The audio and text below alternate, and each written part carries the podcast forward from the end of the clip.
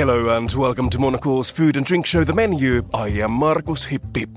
In the next 30 minutes, we head to Vienna to sample some of the best Austrian wines. Many people think of Austria as the Grüne Veltliner country, and especially whites, but I think it's important to note that the reds are becoming more and more interesting, and that's happening with many grapes. And to me, the key fine wine, red wine grape of Austria is Blaufränkisch.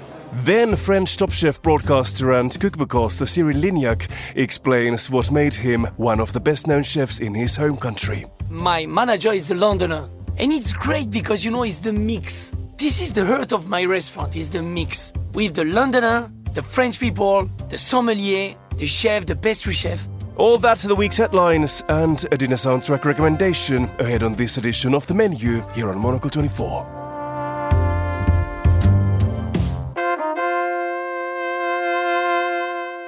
First today we head to Vienna to drop in at the country's leading wine fair, VieVinum.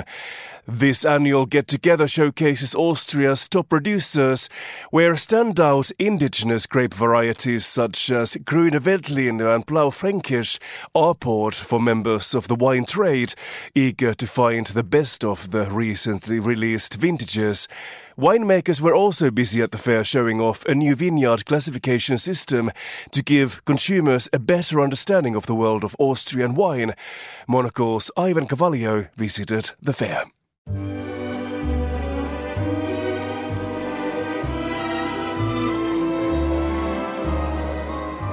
Vienna's Hofburg Palace is a grand venue in the heart of what was once the capital of the Habsburg Empire. Today, its opulent rooms play host to Austria's top wine producers. 500 wineries gathered at VieVinum to present their latest releases. And when the conversation turns to Austrian wine, one grape takes pride of place Grüner Veltliner. One with a firm grasp of this indigenous Austrian white varietal is biodynamic winemaker Herbert Zillinger. Now, what we have in the glass is our most important wine. It's called Horizont. It's a selection from different vineyards from all types of our soils, from loess, loam, and lime sandstone. For me, it's a kind of liquid card, a wine which shows very much from our region, from our soils, from our terroir, and from our philosophy. It's a selection from different vineyards in the best age. The vineyards are 10 to 25 years old. A wine which is very important for different restaurants, often used as wine by the glass. If we have the chance to have perfect balanced grapes, we do not need to do anything in the cellar. And that's what we are looking. We don't want to manipulate the wine in the cellar. We are working very much in the vineyard with the soil to get these well balanced grapes. After tasting wines from Zillinger's vineyards, which are close to the Slovakian border, I venture west to the Kamptal region at the stand of Schloss Gobelsburg, a producer with an impressive pedigree. The 850 year old winery is run by Michael Moosbrugger. What I'm pouring now is Ried Grub, which is one of the greatest vineyards in the Austrian Kamptal appellation. The Danube area in Austria is one of the sweet spots for the grape varieties of Grüne Veltliner and Riesling. When you come to this area, you instantly identify two general types of vineyard sites. So on one side, terraced vineyards along the Danube and the side rivers of the Danube, which are very dry and high mineralization in the soil, so which is ideal for Riesling production. On the other side, you find vineyards based on loess, on clay, so vineyards with good water supply to the wines, which is ideal for the Austrian grape variety of Grüner Veltliner. Moosbrugger is also president of the Austrian Traditional Winemakers Association, where a movement is underway to classify the nation's vineyards to help drinkers identify areas where varietals have traditionally been grown. In Austria, we have developed uh, an appellation system that is quite similar to Burgundy. You know, we are differentiating between three categories of wines the regional expressions, the village expressions, the single vineyard expressions. And Ried is the typical historical term to indicate a single vineyard in Austria.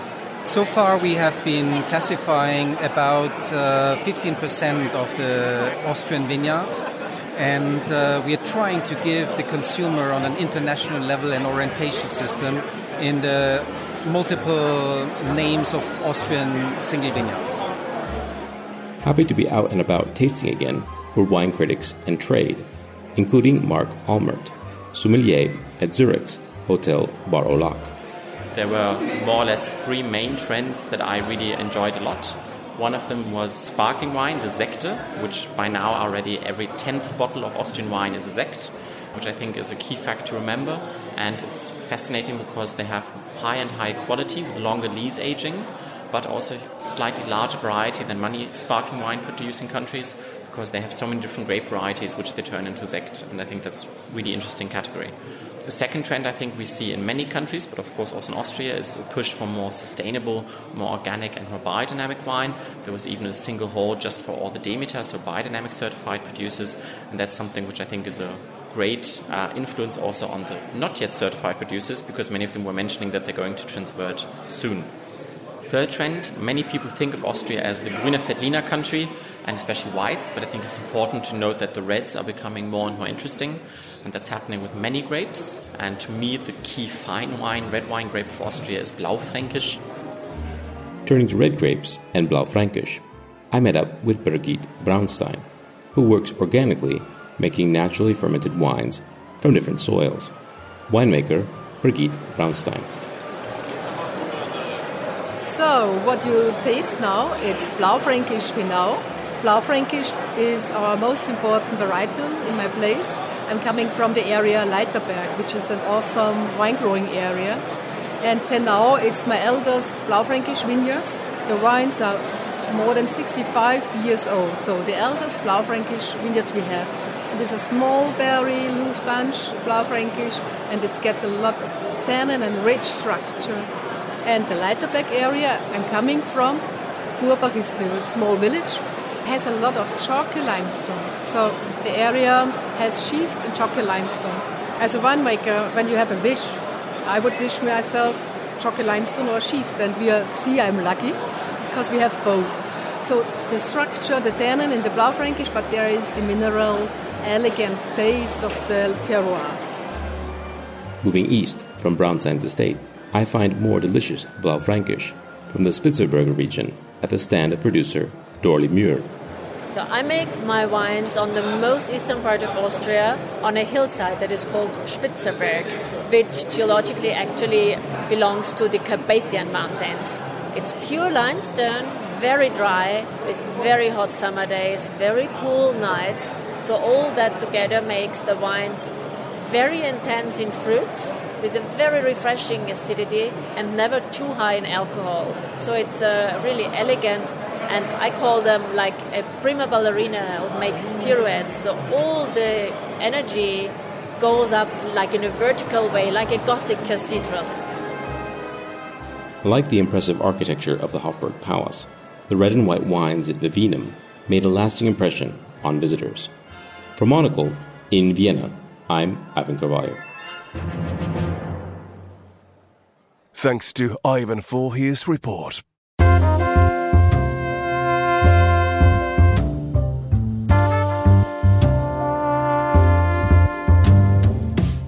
Up next, the week's food and drink headlines. Here is Monocle's Lillian Fawcett. Ukraine has called for an international naval mission to allow grain exports through the Black Sea, as a months long Russian blockade of Ukrainian seaports prevents shipments of wheat, corn, and oil. Ukrainian diplomat Yevhen Tsymbalyuk made the demand after talks between Russia and Turkey to restart the exports ended without a breakthrough. Many countries in the Middle East and Africa rely on Ukraine for their food supply, and global food prices have soared since the war began. The Russian company set to replace McDonald's in the country has revealed its new logo ahead of its reopening on Sunday. The design features two lines and a circle, said to represent a burger and fries, on a green background.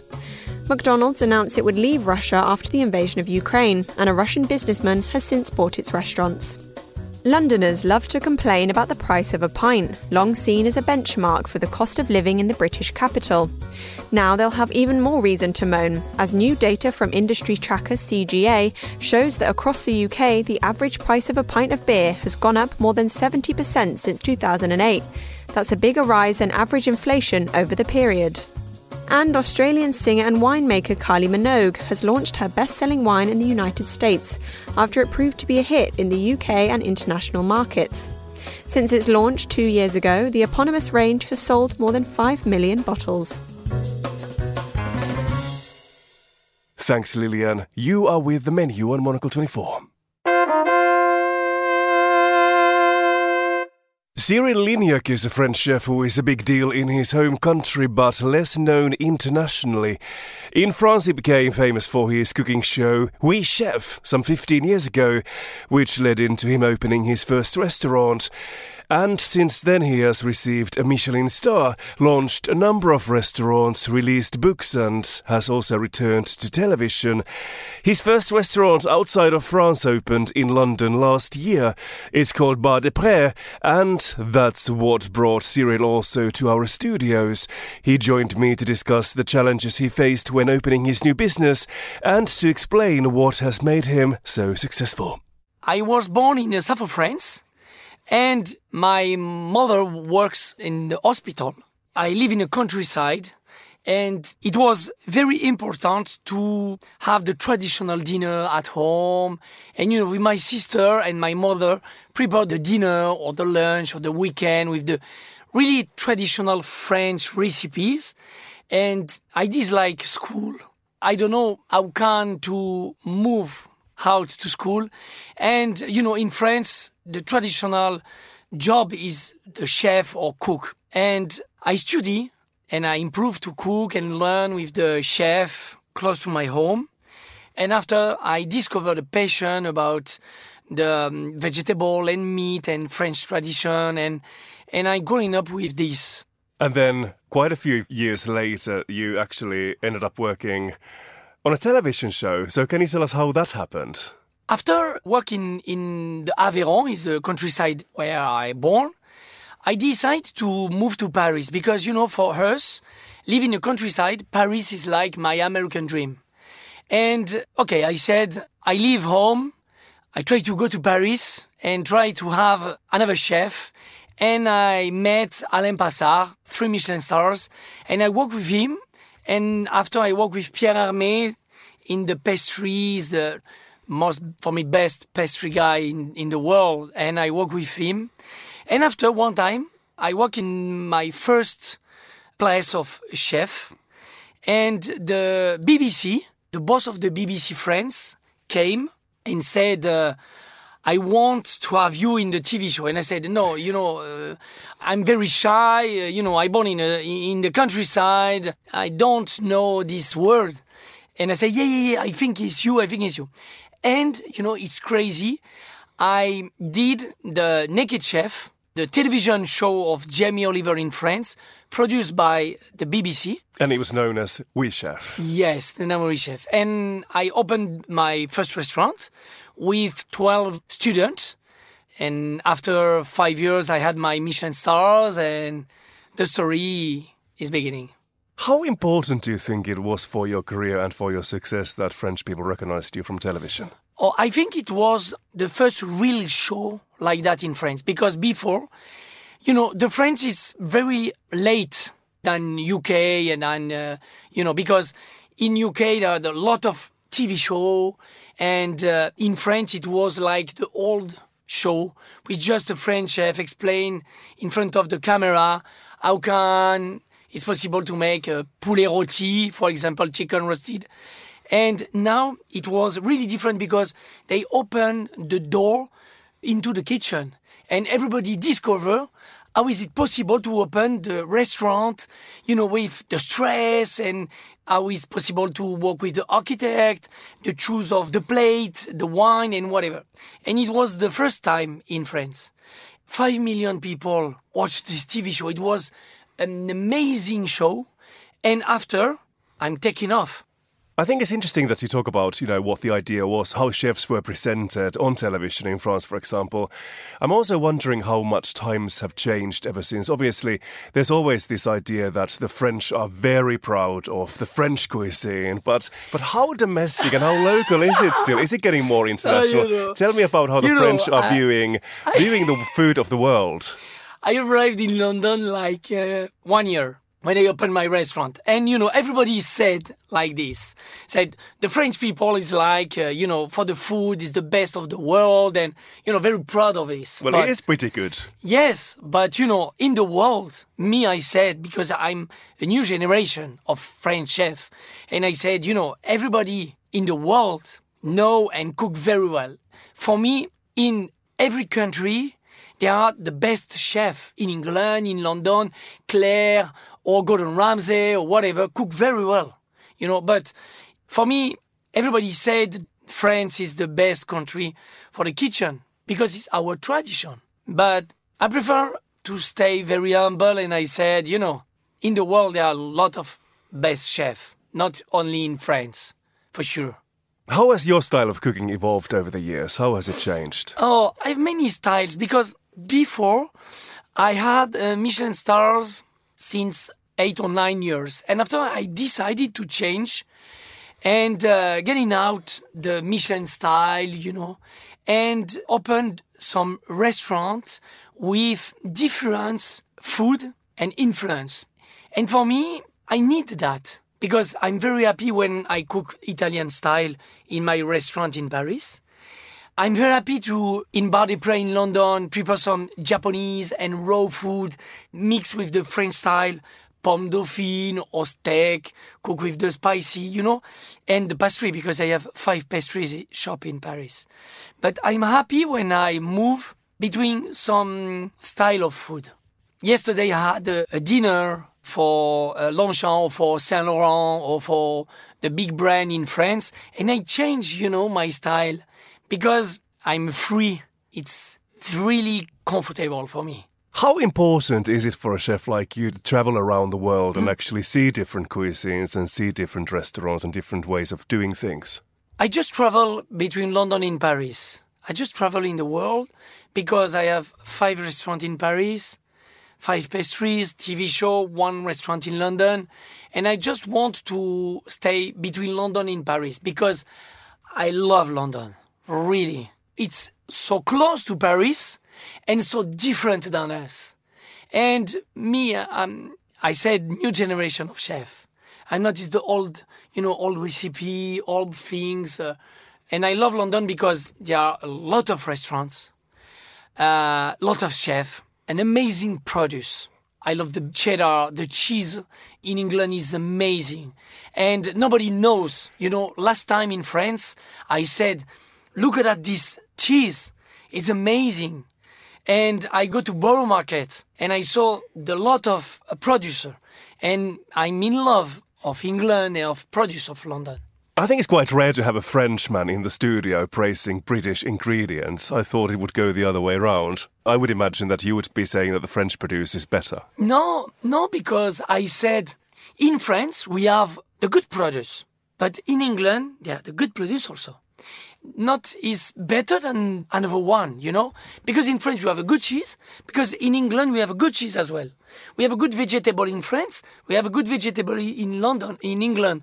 And I work for the lamp come from England. And in my restaurant in London, I doesn't cook the French lamp. I choose the lamp in England because I love this traditional. You know, me, I have a chance to born in, in the countryside and improve to respect the people work in this country. And when I arrive in London, I work with the scallops, an amazing scallops, Dover sole, lambs, cheese, and whatever. And you know, I know some French chefs sometimes said, okay, I'm arriving in London and I choose the lamb in the south of France because it's the best. I'm not agree with this. Hmm. Because when you arrive in this country, if you are a good chef, you can cook with the produce on this country. It's just a respect about this country. It's not a respect about this producer. And me, I cook this in the Bar des Prés in London. It's really different than Bar des Prés in Paris. Well, I was just going to ask about Bar des Prés in, in London, your restaurant you opened last year. How would you describe the concept? Okay, we have a both situation. Firstly, we have for starter, you know, the raw food. But before it's like the scallops with passion fruit and spicy and some sushi or some California. I have my specialty is like the galette with the crabs and avocado on the side, and uh, you know lemon and coriander. And downstairs, I have my kitchen, and I cook some beef with satay, or pomme dauphine is the French style, or vanilla mashed potatoes because it was my first side in my uh, Michelin star restaurant, and all of the people like that because you know vanilla in the mashed potatoes. Are you crazy or what? and I said, you know, because vanilla is like for us with sugar, but it's not. Vanilla is good with olive oil. Never tried. Yes, because for example, at your home, you buy some shrimp, you cook the shrimp, you prepare some olive oil, lemon juice, and vanilla, just the salt, a little bit pepper, and you put in under the shrimps with uh, lettuce and avocado is amazing. But try and don't say vanilla inside.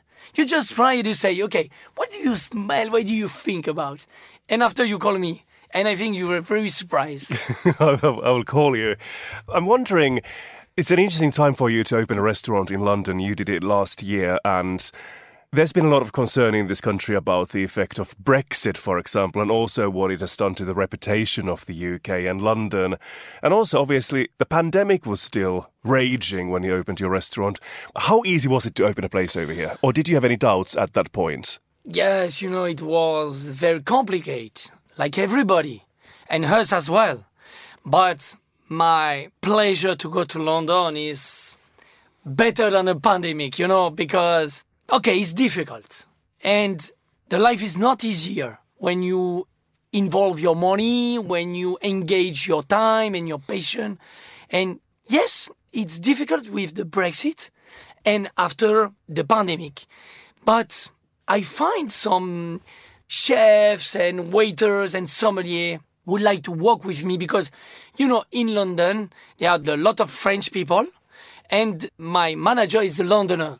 And it's great because, you know, it's the mix. And this is the heart of my restaurant, is the mix with the Londoner, the French people, the sommelier, the chef, the pastry chef. My pastry chef is a woman. She's from France. And my chef is from Newcastle.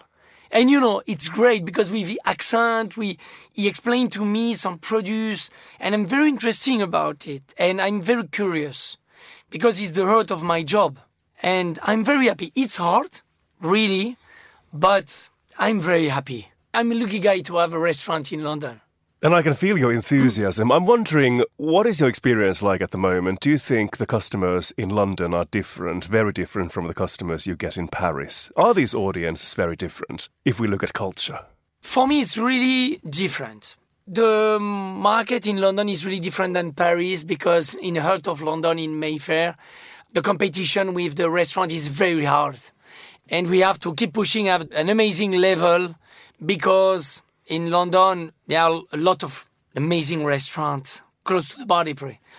But I like it because I need to keep pushing some new recipes and new style every time. But it's okay for me, yeah.